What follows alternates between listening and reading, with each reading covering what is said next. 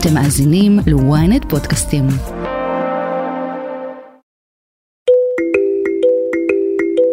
היי, אני יובל מן ואתם מאזינים לרפרש, פודקאסט הטכנולוגיה של ynet. רגע לפני שאנחנו מתחילים, אני רוצה להזמין אתכם לעקוב אחרינו בספוטיפיי ובאפל פודקאסט, וכמובן לדרג אותנו. האורח שלי היום הוא גלעד תלמון, מנכ"ל חברת יום שמפתחת אבטארים תלת-ממדיים לעולמות הבידור והגיימינג. נדבר על חזון המטאוורס, הגלגול הבא והתאורטי של האינטרנט ועל הסיכויים שהוא יתגשם אי פעם, על המשקפיים של אפל, שעשויים להיות נקודת מפנה עבור התחום, וגם על ההתפוצצות של הבינה המלאכותית היוצרת וההשפעה שלה על עולם הגיימינג. קדימה, בואו נעשה refresh. גלעד, מה העניינים? בסדר גמור, מה נשמע? אחלה, תודה שבאת. פעם אחרונה שנפגשנו הייתה לפני שנתיים בערך, זה היה בשיאו של ההייפ סביב המטאוורס, וכולנו חשבנו שעוד רגע כולנו נהפוך לאבטארים קטנים בעולם הדמיוני של מרק צוקרברג. זה לא קרה. אה, מה השתבש בדרך? אז אני לא יודע מה השתבש בדרך, יכול להיות שחלק מזה זה קצת ממה שנקרא נפילה מציפיות ההייפ לעולם המציאות. קרו כמה דברים בדרך, אה, לפחות בראייה שלנו, שמשפיע קצת על מה שעשינו בתור חברה, שטייבו טיפה לטעמי את הדרך שבה כל הסיפור הזה מתפתח. אז אפשר לראות שעולם המשחקים מאוד מאוד התפתח, זאת אומרת אם אתה מסתכל על מטאוורס בתור מקום בו אנשים אה, מנהלים מסחר וחיים אליהם איזה מין אה, חיים מקבילים וירטואליים. אה, המקום שבאמת באמת המשיך להתפתח זה כל עולם המשחקים אם זה רובלוקס או פורטנייט.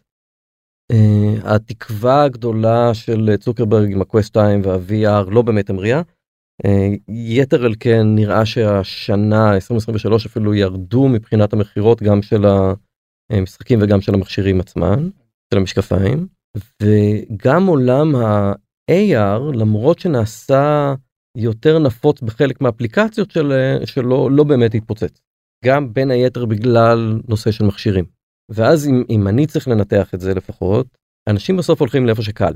ואיפה שהם מקבלים value אמיתי. בסדר? זה שני הדברים. זאת אומרת, אתה, אתה מודד את הערך שאתה מקבל עם נוחות ההגעה לאותו ערך. בסדר? כולנו יכולים להתעשר אם נחפור באר נפט ונמצא נפט. רובנו לא עושים את זה כי זה מאוד מסובך, מאוד קשה ומאוד רחוק. ואנחנו עוד לא שם. זאת אומרת בגלל שהטכנולוגיה עוד לא שם עדיין המשקפיים האלה יקרים מסורבלים ועדיין הסמארטפון הוא אה, הרבה יותר נגיש וזול ונוח להשתמש בו או המחשב שלנו. כן אנחנו עוד פעם מהדילמות שלנו בסדר אנחנו בזמנו שנפגשנו פעם שעברה היינו אה, ניסינו להגיע לכל הנושא הזה של אה, לייצר את האבטרים בעזרת הפלאפון. אה, תכף נדבר קצת לאיפה זה יתפתח אבל בסוף שאתה מסתכל הצלחנו להגיע לטכנולוגיה שנותנת לך לייצר אבטרים דרך הטלפון שמטיילים מדברים ועושים יש גם חברות אגב שעדיין עושות את זה בעולם אבל המסקנה שלנו מהעבודה שעשינו בנושא מול שוק הצרכנים בסוף אתה מתחרה במצלמות 8K שיש שם בכל פלאפון ואז שאתה מייצר משהו שהוא תלת מימד שבשביל תלת מימד נראה אחלה.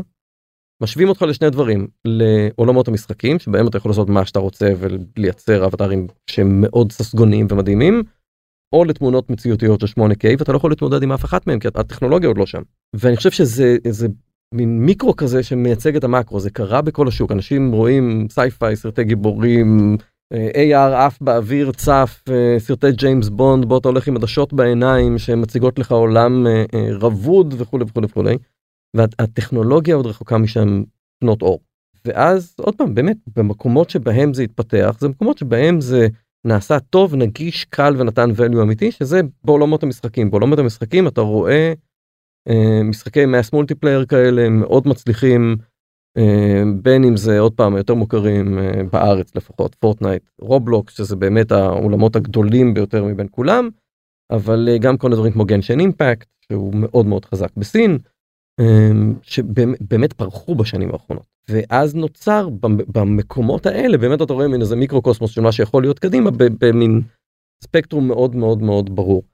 עוד איזה משהו שהוא כן יותר נפוץ בעיקר במקומות מקצועיים ואולי עוד מעט נדבר על אפל ולפחות לדעתי לאיפה הם הולכים לא יודע אבל אמ, זה באמת כל נושא ה enterprise. בנושא ה enterprise אה, גם כמה חברות עשו איזה מין pivot כזה למשהו שיותר אנטרפרייזי אה, וגם החברות עצמן מאמצות בין אם זה לאימון אה, סימולטורים וכולי ובין אם זה לעבודה בסביבות טיפה יותר מורכבות באמת מציאות רבודה ומציאות מדומה ואז עוד פעם אם, אם נלך לאיפה שאפל מכוונת זה היה מאוד יפה לראות איך הם ממצבים את המשקף שלהם לא כך בתור אה, משקף ומשהו שהוא אה, יותר בידורי, כן.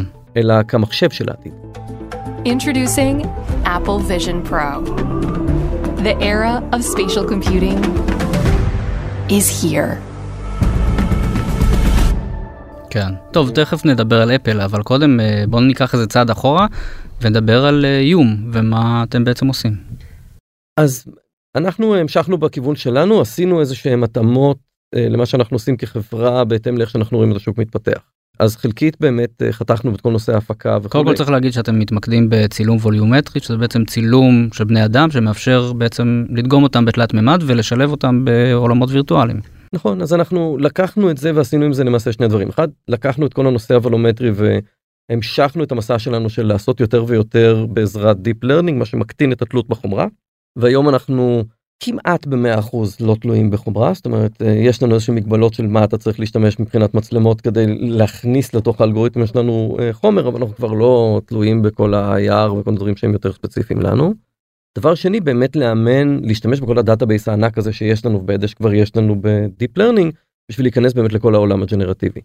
כי אם, אם אתה זוכר, תמיד ה-value הגדול שאנחנו תכננו להביא לשוק, ואני מקווה שאנחנו מביאים, או לפחות אה, נראה מהחוזים שאנחנו סוגרים שאנחנו באמת מביאים, זה קלות ההפקה. כי אם דיברנו עכשיו על כל הנושא של המשקפיים והטכנולוגיה ומה קורה מבחינת היכולת שלך להיכנס לתוך מין מטאוורס כזה וזה לא משנה אם אתה עושה את זה עם פלאפון או משקף או אה, מחשב הבעיה השנייה היא, היא תוכן. אין מספיק תכנים קשה מאוד לייצר את התכנים מי שבאמת מייצר את התכנים זה או הסטודיו עם משחקים המאוד מאוד גדולים או חברות שמגייסות המון כסף כדי לעשות את זה ולא תמיד בהצלחה ראה מה קרה עם סנדבוקס. גייסו מאות מיליוני דולרים ויש להם כאילו פחות משתמשים אה, מאשר למכולת שכונתית ממוצעת או באמת רובלוקס שפיצחו את הרעיון של לייצר סביבה שהיא מאוד ידידותית למפתחים. ואז יש אה, פעם אחרונה ששמעתי נפגשנו איתם אה, ב-GDC שנה שעברה היה לרובלוקס מעל לתשעה מיליון מפתחים שפיתחו בתוך רובלוקס כל מיני דברים ממשחקים לסתם מקומות להסתובב בהם. אבל זה לא מספיק. בייחוד לא אם אתה רוצה לעשות את הפריצה הגדולה לעולמות של e-commerce ובנקאות ושירותים ומה שיקח את השוק ויגדיל אותו לטריליון דולר. ואז אנחנו אנחנו התמקדנו מאוד בזה ב, ב, גם ב-level העליון זאת אומרת של לתת לאותם סטודיואים שהיום לוקח להם לייצר דמות אנימטיבית זאת אומרת אבטאר עם אנימציה שבאמת יודע גם אה, לתקשר גם לקבל אנימציות אחרות אבל שיש לו תוכן בסדר הוא לא סתם בובה ריקה. אה, מחודשי אדם למשהו שהוא ימים של עיבוד. וזה בצד שהוא באמת היי-אנדי triple A gaming studios סטודיואים של uh, סרטים ואנימציה וכולי וכולי וכולי. ודרך האזור ה generative להנגיש יכולת שהיא יכולת דומה היא לא באותה רמה של איכות. פשוט כי הטכנולוגיה עוד לא שם אבל יכולת דומה ומספקת לכל המפתחי אינדי. לכל אותם uh, עוד פעם uh, סדר גודל של 20 20 ומשהו מיליון איש שהם מפתחי משחקי אינדי בעולם ש... אם אתה מסתכל על הייצור אני לא, אני לא זוכר את המספרים המדויקים אבל זה סדר גודל של כמה מאות משחקי triple A double A שיוצאים בשנה ורק ב Steam יוצאים סדר גודל של 12 אלף משחקים בשנה. בסדר זה פחות או יותר. אז אז אנחנו מאוד מאוד התמקדנו בכיוון של באמת להיות אה, מאפשרים ליצירת תוכן איכותי על כל הספקטרום לכל אותם גופים שרוצים לייצר תוכן תלת מימדי לתוך מנועי משחק. אה, ואז זה מדבר באמת על המטאברס במובן הרחב של המילה. בין אם זה ל training בין אם זה ל digital avatars יודע לדבר איתם בין אם זה עולם המשחקים שהוא פשוט השוק הכי גדול היום. אה, וגם הכי בשל ובין אם זה לשני אנשים שבבית רוצים לייצר חוויה מגניבה ובמקום לעשות את זה ב Roblox עם דמויות משחקיות כאלה של אה, שנראות כמו לגו יודעים עכשיו לעשות את זה בעזרת טכנולוגיה שלנו במשהו שהוא הרבה יותר קרוב ל triple A game. אז בוא נדבר באמת על אה, פרויקטים ספציפיים שהייתם מעורבים בהם. לא על הכל אתם יכולים לדבר. כמעט על שום דבר אנחנו לא יכולים לדבר לצערי הרב אבל אה, סתם בראשי כותרות אנחנו בוודאי יודעים לדבר על זה אז אה, אנחנו אה, עובדים עכשיו מול אחד מסטודיו המשחקים הגדולים בעולם לעשות pipeline שלם לתוך משחקים שלהם של אנימציה מלאה זאת אומרת שנתחיל טיפה באיך עובד התהליך היום אם אני היום רוצה לייצר משחק שהוא triple A כזה שנראה כמו God of War או כל המשחקים האלה שהם מדהימים. אני אקח שחקן או שחקנית אני אסרוק אותם במערכת photogrammetry כזאת שיש בה 150 עד 250 מצלמות זה סדר גודל זה ייצר לי איזשהו מודל תלת מימדי אני אתן את המודל התלת-ממדי הזה למומחה שילכו ויעשו תהליך שנקרא cleanup, קודם ינקו את כל הרעש, כי תמיד יש רעש במצלמות, אה, ינקו את כל הרעש, אחרי ניקוי הרעש, או אותו מומחה, לרוב זה מומחה אחר, אה, אה, ילכו, או סט אחר של מומחים ילכו ויעשו מה שנקרא ריטופולוגיה. ריטופולוגיה זה לקחת את המודל התלת-ממדי הזה ולחלק אותו למרובעים או משולשים, לרוב זה מרובעים למשחקים, כדי שהוא יוכל לקבל יותר טוב תנועה. מה זה אומר? לדוגמה סביב העיניים עושים מעגלים. מפרידים את העיניים החוצה כדי שיהיה את ה-eyeballs שיוכלו להסתובב, ועושים ריבועים מסביבם כדי שאתה תוכל למצמץ, ועושים אותו הדבר סביב הפה כדי שהתנועה תהיה חלקה וכולי. זאת אומרת ממש מסדרים את כל המשטחים למודל. אז יש סט אחר של מומחים שלוקחים את אותו מודל ומכניסים לו, עושים לו תהליך של מה שנקרא rigging, זאת אומרת מכניסים את העצמות הווירטואליות, skinning זה מחברים את העצמות הווירטואליות אה, למעטפת, texturing שזה לצבוע אותו, זאת אומרת לקחת אותי לדוגמה ולשים עליי את כל המאפיינים שרוצים של הטקסטורה, לעשות אותי ירוק עם פסים. לוקחים ב high-end את אותו שחקן, באלה שהם טיפה פחות high-end, שחקנים אחרים למערכת של מושן קפצ'ר, תופסים את התנועות שרוצים, או בונים את התנועות האלה מאפס, אנימטורים, ואז מאחדים את הכל ביחד.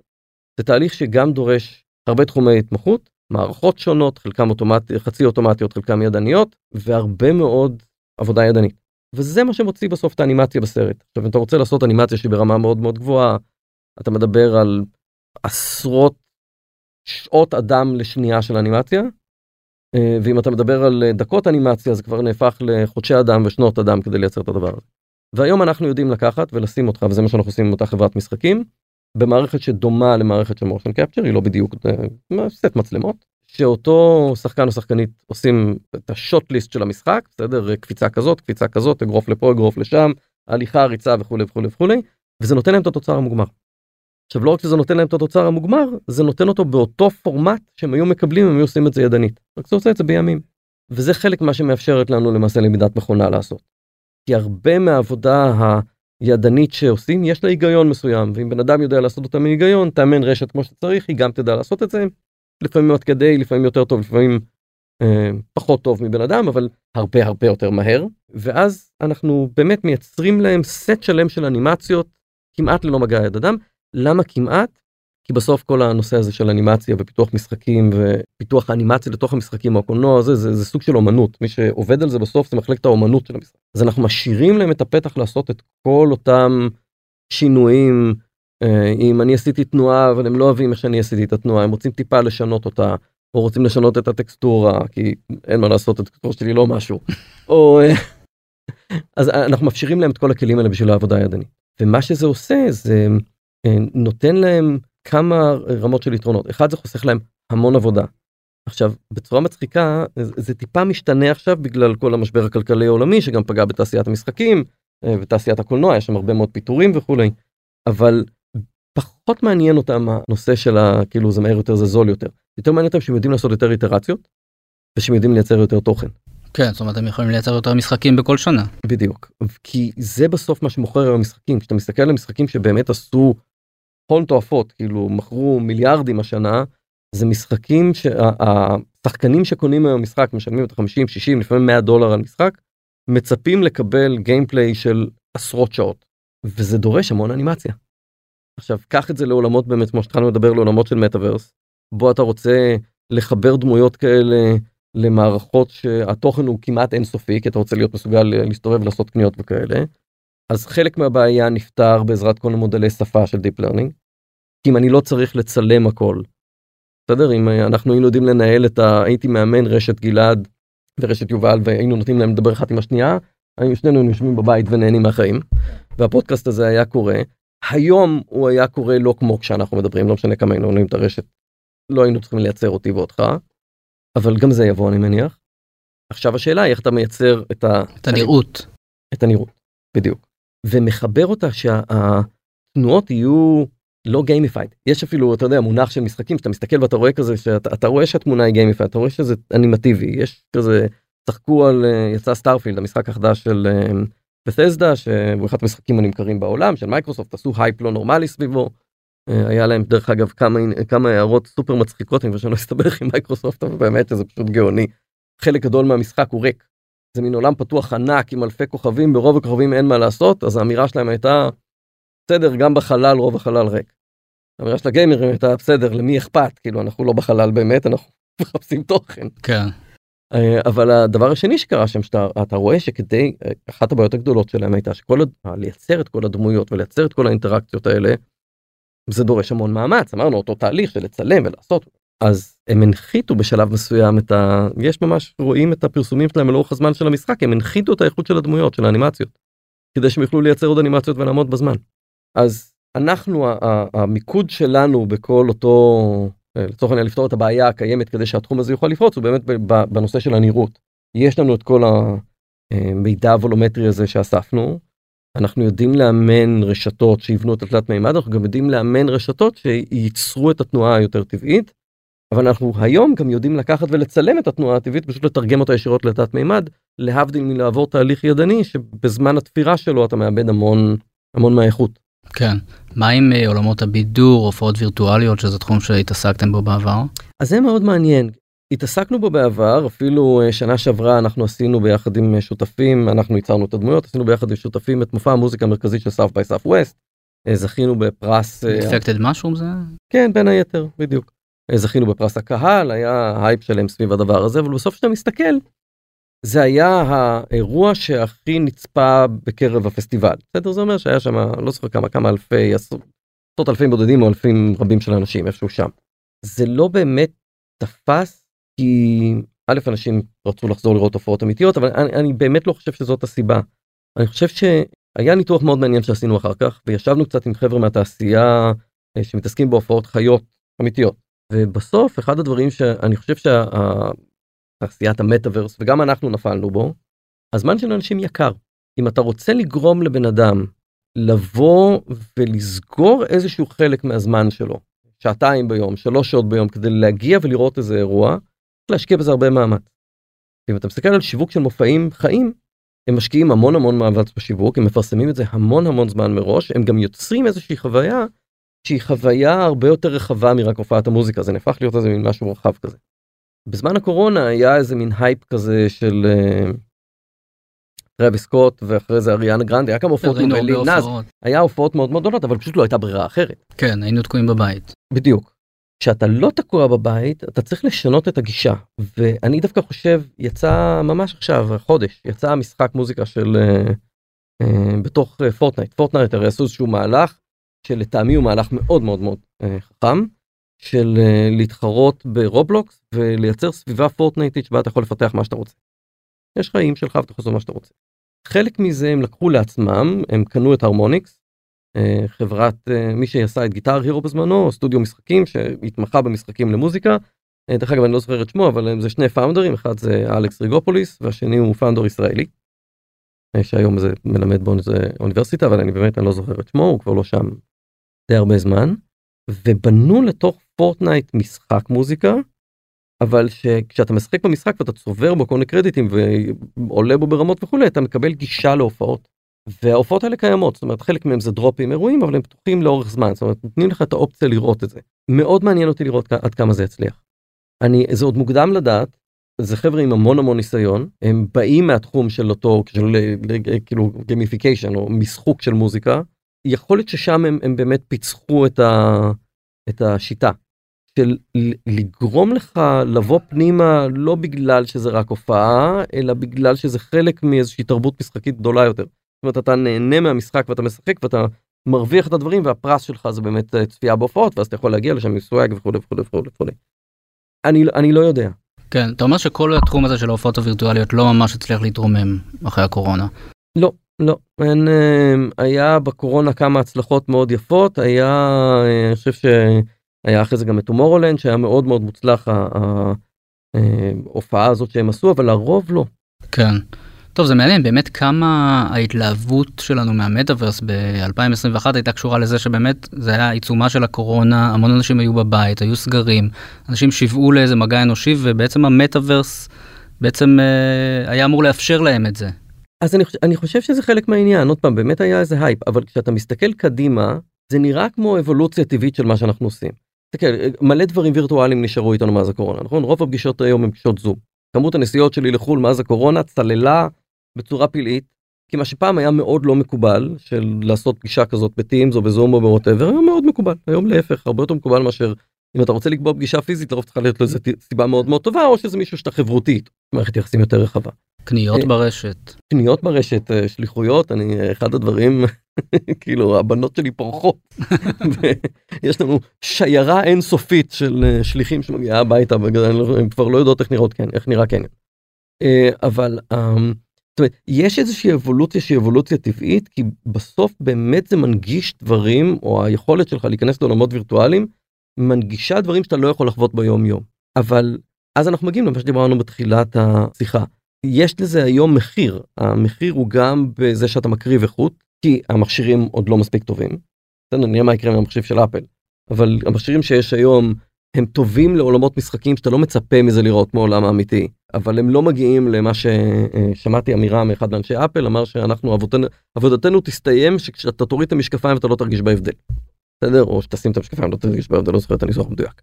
אבל um, זה רחוק מלהיות שם, אבל אז אתה רואה שאת הדברים שזה כן משרת, פתאום יש adoption לא רע, זאת אומרת אני מסתכל אצלי בבית, בסדר? הרבה מהמשחקי רובלוקס עברו כי באמת יש benefit. אתה מרגיש רחב יותר זה כאילו פעם ראשונה שהבת שלי ראתה את זה עשתה וואו וכאילו בילתה שם כמה שעות. עוד קפיצה טכנולוגית שלה הייתה שזה אה, לקחו מטא מהדלפות אה, אה, שקרו על אפל ואז הסברים של אפל של מה שמתכוונים כל הנושא הזה של המצ... המשק... המציאות הרבודה בתוך ה-VR. עוד פעם אני יכול להעיד רק על עצמי אני בסוף גיימר ופריק טכנולוגיה נוראי אין זה שטות טכנולוגית שיוצאת שלא מגיעה אליי הביתה בשלב מסוים כדי שאני אתעסק איתה. אה, לי היה מאוד קשה עם VR, מאוד קשה. זאת אומרת, אני, רוב הגיימינג שלי הוא גיימינג כזה של RPG ושוטרים וכולי, וזה עשה לי בחילה. כן, יש אנשים שמאוד סובלים מזה. אמ, וזה נפתר לגמרי כשזה נהפך להיות משהו כזה שהוא רבוד. פתאום אני יכול להיות עם ה headset שעות. זה לא כן, זאת אומרת אלמנטים דיגיטליים שמשתלבים בסביבה הפיזית שאתה נמצא בה. כן, פתאום אתה יכול לתקשר עם הסביבה, אתה רואה מה קורה סביבך, אתה לא מרגיש מנותק. אה, זה מאוד מעגן אותך, את הבחילה זה העלים לי לגמרי, כן. אבל מעבר לזה זה גם את החלק מהניתוק זה העלים. אתה אז... מדבר על Quest 3? Quest 3 ויש להם את זה גם ב Quest 2 בצורה מופחתת יותר עם, אה, עם לבן כזה. ש... כן שחור לבן ולייטנסי כן. אבל עדיין זה הרבה יותר טוב, אה, עוד פעם בלי לפחות תחושתית מאשר האימרשן המלא. כן זה גם use case שונה. נכון אבל הוא use case. אתה זוכר דיברנו על זה גם פעם שעברה. אה, אני אישית לא מאמין גדול ב-VR, למעט ל-use cases מאוד מאוד מאוד מאוד ספציפיים, כן. בעיקרם שקשורים לאימון ושיתוף בעבודה. כן. לא כל כך למשחקים. ה-VR. בעצם מנתק אותך מהעולם. בדיוק. וה-AR משלב את ה digital בעולם שלך. ואנשים לא רוצים להיות מנותקים. כן. אני, אני תמיד נותן את זה בתור דוגמה, הילדות שלי שמשחקות, לא משנה אם זה רובלוקס או פורטנייט, הרבה פעמים מתכנסות בבית של אחד מהחבר'ה, כולם מביאים את האייפדים ואת המחשבים שאתם משחקים ביחד באותו חדר. עכשיו לנו זה נראה מצחיק, אבל זה, זה, בסוף זה בשביל הקשר האנושי, הם כאילו גם משתמשים בזה כדי לרמות, כי הם יכולים לדבר ולא שומעים את זה במשחק, כן. אבל מעבר לזה, זה, זה, הם נמצא, כאילו נמצאים ביחד, זה, זה, הניתוק הזה של ה-VR הוא מאוד קשה, עוד לא הצליחו לייצר את השפה הזאת החזותית ואת השפה הפסיכולוגית של הנוכחות בתוך VR. כי עוד פעם, בהגדרה שלו הוא מנתק אותך מכל הסביבה. אז עוד פעם, לכל מה שקשור ל training וסימולטורים ועושים עכשיו המון אימונים צבאיים אבל גם חילוץ והצלה ורפואה וכל הדברים שמאוד מאוד מסובך לאמן בחיים האמיתיים זה כלי מדהים ואני אישית חושב עוד פעם שעם העלייה של האיכות גם של מה שמטה עושה וגם מה שאפל עכשיו תיכנס עם ה spatial computing העתידי שלהם זה כיוון שילכו אליו הרבה יותר חזק. אני בהחלט רואה את עצמי אה, יושב עם איזה headset כזה במקום מחשב ומנהל לעצמי איזה 800 מסכים כל עוד אני יכול לראות מה קורה בחוץ.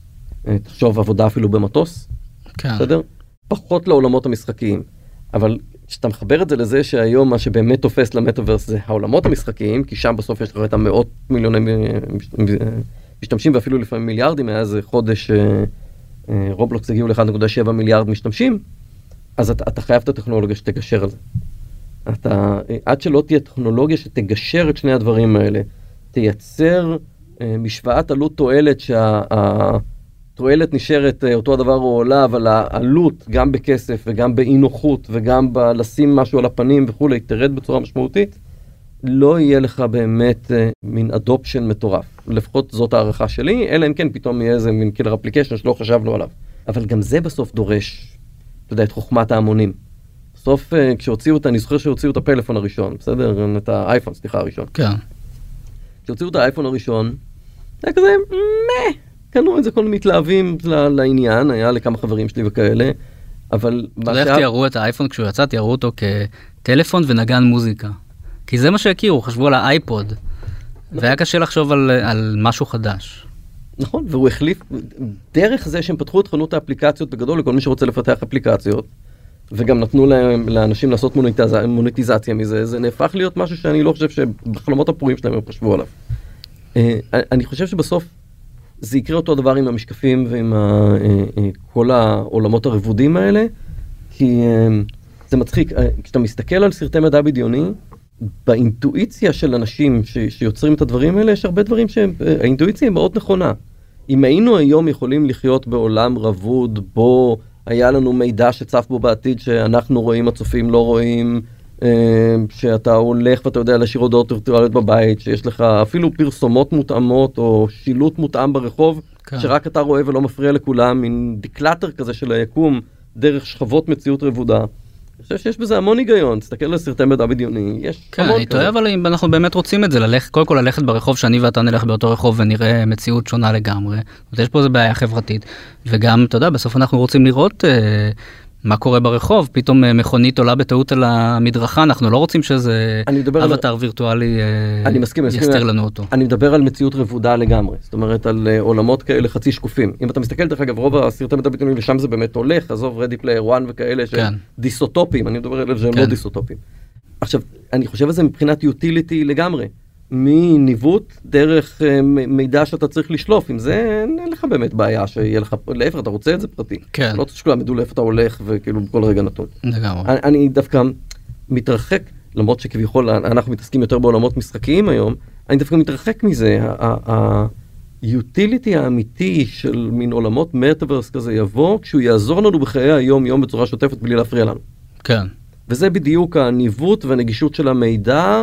והנגישות של הנגישות החווייתית שתהיה פשוט קלה. כן אבל אז זה באמת חייב להיות כמו משקפיים או יותר נוח מזה כי יש גם היום אנשים לא רוצים להרכיב משקפיים יש הרבה אנשים שהולכים עם עדשות כי משקפיים לא נוח להם.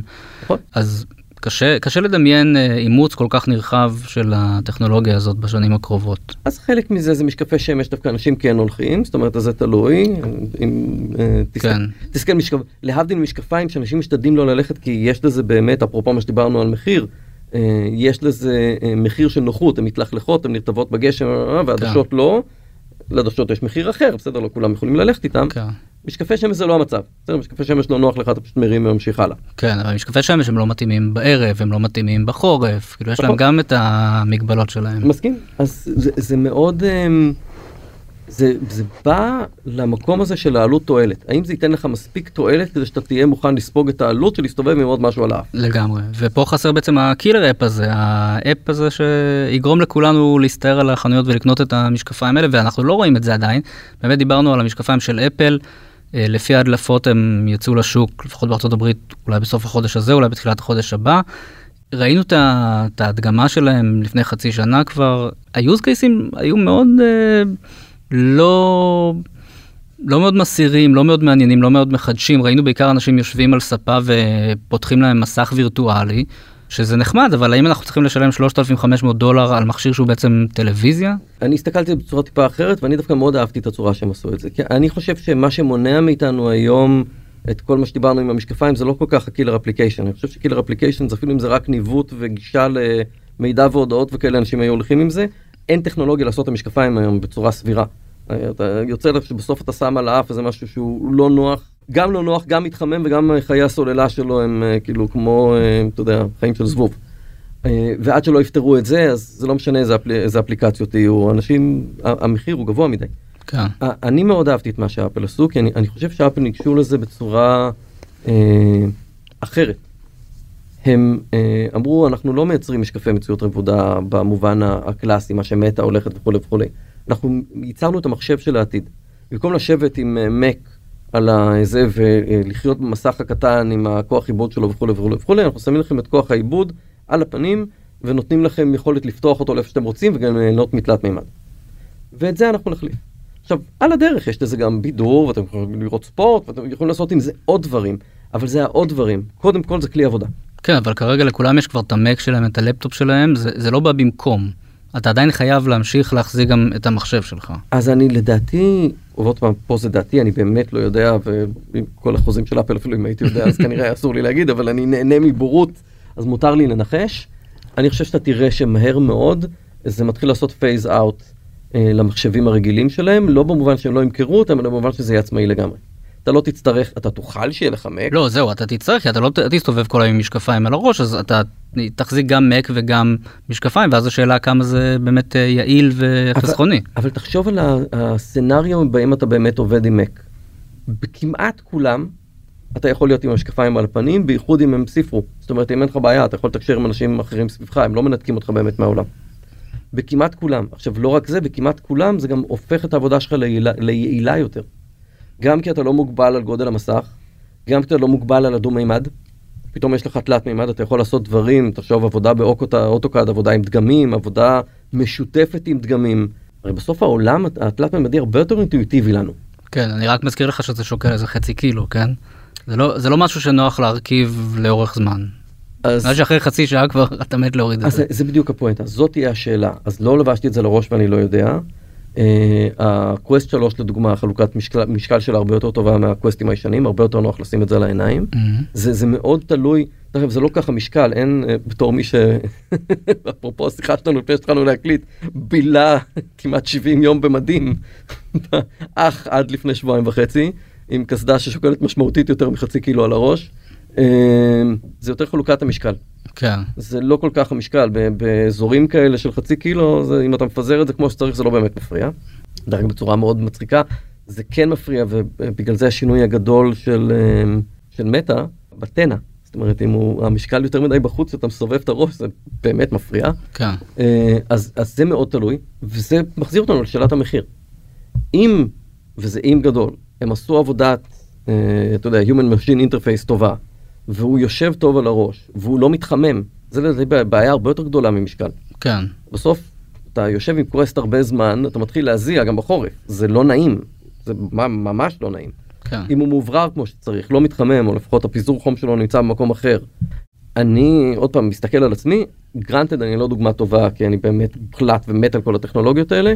מבחינת מה שמגביל אותי היום בעבודה, אני מחר קונה כזה. כן, רק נזכיר שזה 3,500 אה, דולר. אבל זה, זה מחשב, זה פשוט עולה כמו מק יקר. כן, אבל זה לא שאתה לא תקנה מחשב, אתה תצטרך גם מחשב, כי אתה לא תעבור לעבוד בלעדית רק במשקפיים, אז אני לא יודע כמה זה כדאי. אז תלוי, אני לא יודע, אני okay. אוקיי. באמת לא יודע. אז זה, זה... אבל בוא נעשה שני הפרדות, עזוב אותי שנייה אם כן, כן או לא, זה, זה מאוד תלוי בפונקציונליות של זה, אבל אתה יכול לראות ארגונים גדולים שלמטרות ספציפיות, בין כאמור אם זה תכנון בתלת מימד, עבודה בתלת מימד, או עבודה ב...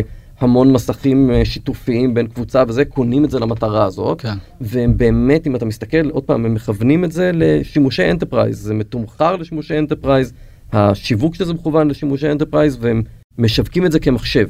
ובשביל אפל, 3,500 דולר למחשב זה לא משהו פרוע, זאת אומרת, כל המחשבי high-end המקצועיים שלהם, יש להם גם כאלה שעולים משמעותית יותר. היה את המפלצת הזאת שהם מכרו לגרפיקאים. כן. איך קראו לזה? ברח לי. מק פרו, לא? היה את המק פרו, אבל היה את ה... אמ, כן, נכון, המק פרו, לא המקבוק פרו. שהגלגל עלה 700 דולר. כן, כן. אין, אה, אה, וקנו אותם. זאת אומרת, אני הייתי בכמה וכמה מקומות שבהם עובדים עם מחשבים כאלה, כי יש להם יתרונות אחרים. אז זה אחד, היכולת שלהם באמת לפרוץ הלאה תלויה במה שאתה אמרת.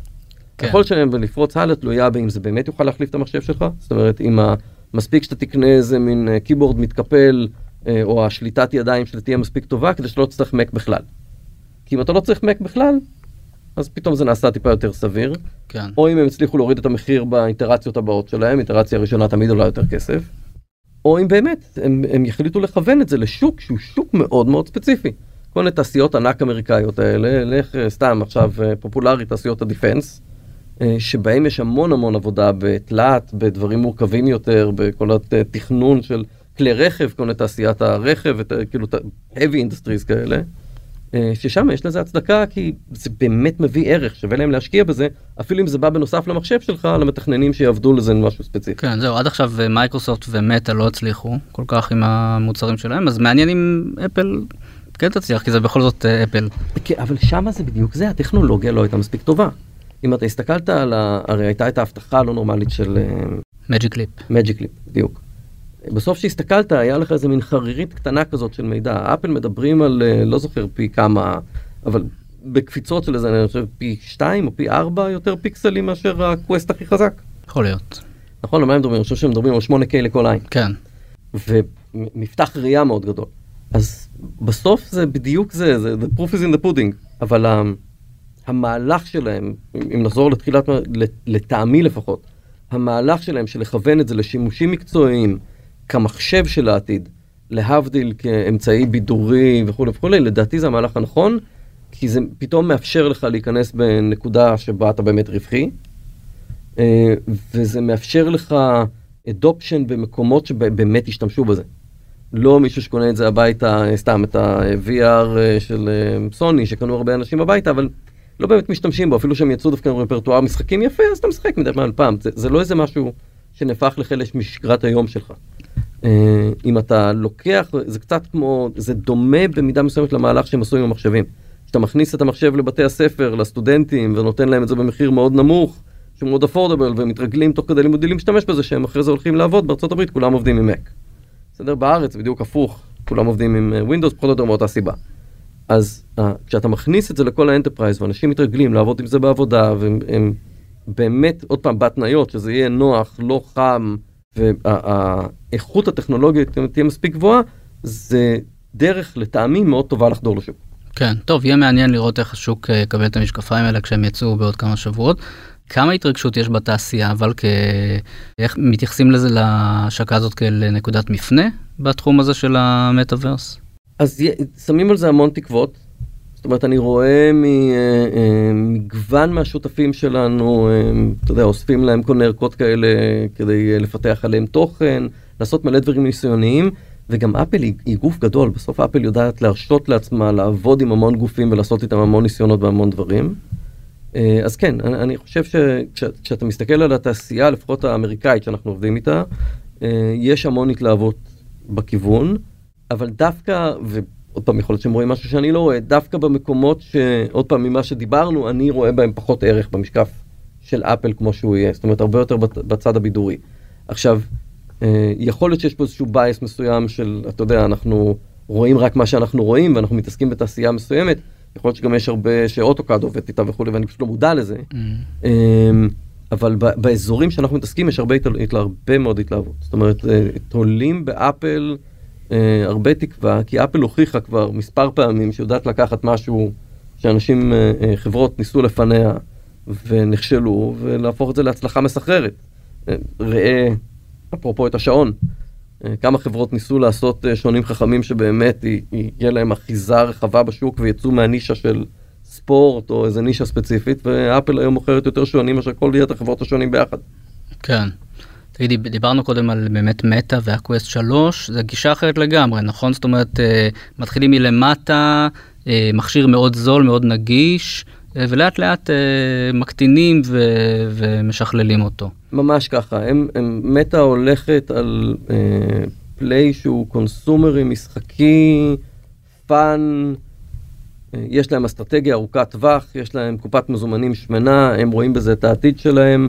עם כשדיברנו אנחנו אמרנו הטכנולוגיה עוד לא שם, יש לה עוד שנים להתקדם.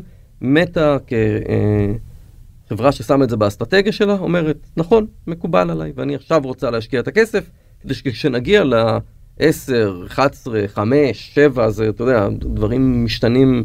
לבני אדם יש נטייה להעריך בהערכת יתר את העתיד הקרוב ובהערכת חסר את העתיד הרחוק מבחינת מה אפשרי ומה לא אפשרי. אז אנחנו נהיה שם ראשונים, ואנחנו באמת נהיה עם איזה משהו כבר שהוא מאוד מוכוון מטרה. אה, ובסוף זה היתרון של חברות גדולות על חברות סטארט-אפ, הם, הם יכולים להרשות לעצמם אה, לסבסד במרכאות את העתיד שלהם בעזרת ההצלחות שלהם בהווה. אמרתי, דיברנו על זה גם בשיחה הקודמת, אני מאמין מאוד גדול שבסוף הנושא הזה יתפוס. יש לו, הערך הפוטנציאלי שלו לחיי היום-יום של כולנו, הוא אדיר. וצריכה להגיע התקדמות טכנולוגית שתאפשר אותו. דווקא בעולמות התוכן אני חושב שההתקדמות הטכנולוגית באה הרבה יותר מהר מאשר במכשירים, בייחוד בגלל כל הנושא של uh, למידת מכונה, וספציפית כל הנושא הג'נרטיבי. הנושא הג'נרטיבי מתקדם בצורה שאנחנו, יש לנו את הישיבת מומחים בחברה פעם בשבוע כזה שאנחנו מדברים גם על מה שאנחנו עושים, אבל גם סקירות כלליות מה בכלל קורה בעולם. הקצב התקדמות הוא פשוט מטורף. אתה מתכוון ל-AI הג'נרטיבי. AI הג'נרטיבי. זה, זה בעצם ההייפ שהחליף את ההייפ סביב המטאוורס. זה לא הייפ. זה עבר, אה, כשאתה מדבר על זה ש-OpenAI מדווחת על הכנסות של 1.6-1.7 מיליארד דולר בשנה, אה, זה גמר להיות הייפ. בדיוק. זה לא, זה טכנולוגיה חיה, קיימת, עובדת, שמצאו לה אפליקציות להיום, להבדיל מלעתיד, אבל ההשלכות שלה על מה שיכול לקרות בעתיד הן עצומות.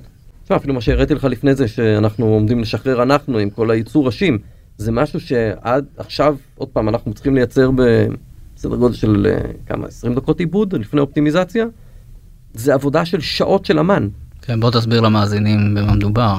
אז אה, דיברנו קודם, הראיתי לך, אה, דיברנו קודם על שני הדברים שהגיעו מפתחת, אז אחד זה הרגל הג'נרטיבית.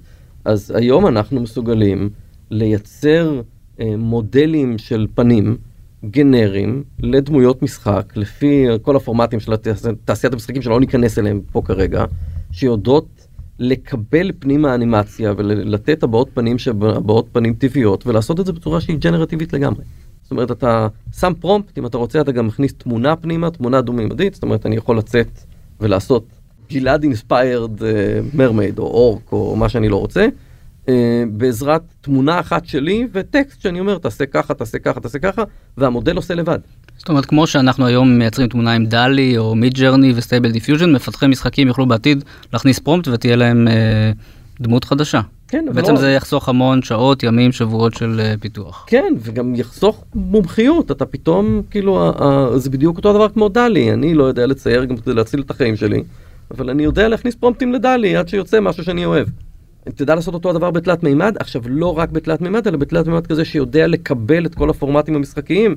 אז אם עכשיו אני רוצה לפתח לחנות שלי לצורך העניין הווירטואלית, מין אבטר מקשקש שיודע לדבר עם הלקוחות, אני אדע לעשות את זה, במקום לפנות למומחה שיעשה את זה בשבילי. בסדר? אם אני רוצה לפתח משחק, אני אוכל לייצר את הדמויות ולייצר לי עדרים של אורקים, גובלינים וכולי וכולי וכולי, בעזרת פרומפים בלבד.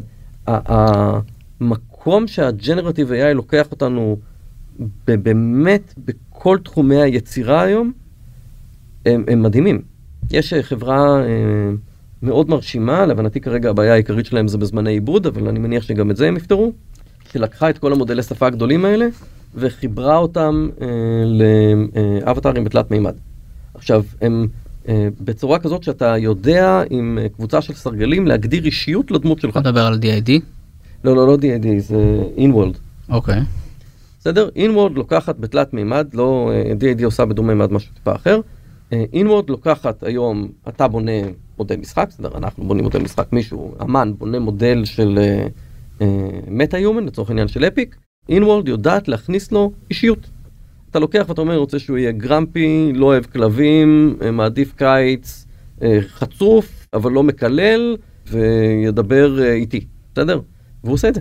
וזה בעצם הופך את חוויית ה gaming להרבה יותר דינמית ואינטראקטיבית, נכון? כי לא הכל מתוכנת מראש.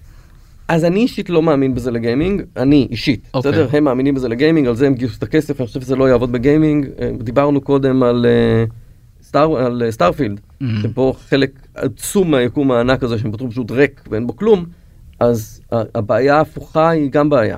זאת אומרת שאין לך קו עלילה וכאילו הכל open ended, אז לא קורה כלום. כן, טוב, צריך לשלב את זה בצורה חכמה בתוך בדיוק. המשחק. אבל תחשוב... זה לא יכול להיות העיקר של המשחק, אלא משהו בשוליים. בדיוק, אבל תחשוב על כל אה, אה, בוט שיחה של אה, בנק, חנות, אה, training, שאתה רוצה לאמן אה, אנשים במשא ומתן, או ב scenario אה, של רפואה, או ב scenario של whatever, ופתאום לכל מה שסביבך אתה יכול לדבר איתו, זאת אומרת, זה לא הורס לך את המציאות בזה שאתה מדבר וכאילו אתה תקוע על אותם prompt-ים. זה פתאום, יוצ... זה יוצר חוויה שהיא הרבה יותר immersive-ית והרבה הרבה הרבה יותר שלמה. בדיוק לתוך אותם עולמות enterprise, שהם מה שיניע את ה... עוד פעם, מטאוורס, את העולם רבוד בעתיד. אז דווקא בצד הזה של התוכן, הדברים מתקדמים בקצב שהוא הוא, הוא באמת מטורף, הרבה יותר מהר ממה שחשבנו שהוא יתקדם, גם אנחנו אישית התקדמנו יותר מהר ממה שחשבנו, וגם התעשייה בכללה, על כל הגוונים שלה. הצד הוא המכשירים, זה, את זה חייבים לפצח. כן. תגיד, כמה ההתפוצצות של ה-AI הג'נרטיבי הפתיע אתכם? אז לא כל כך הפתיע אותנו, כי אנחנו עקבנו אחרי זה בצורה מאוד מאוד מאוד מאוד רצופה, כי אנחנו כל הזמן ישבנו על AI, הרי ה-claim to fame שלנו בכל הוידאו וולומטרי, היה שבמקום לעשות את זה מאלגוריתמה קלאסית, אנחנו מהר מאוד נכנסנו לעולם הזה של AI, זווית מצלמה אחת, כל ההשלמה, כאילו אנחנו היינו עמוק מאוד, יש לנו מחלקת מחקר בסוף, יש לנו היום 14 חוקרים. בסדר, זה המון יחסית לחברה קטנה, אפילו יחסית לחברה גדולה, כל מיני דוקטורים וכאלה. כן. אז עקבנו אחרי זה מאוד, וזה גם היה חלק מהמזל שלנו, שילבנו את זה מאוד מאוד מאוד מוקדם בתוך הכלים שלנו.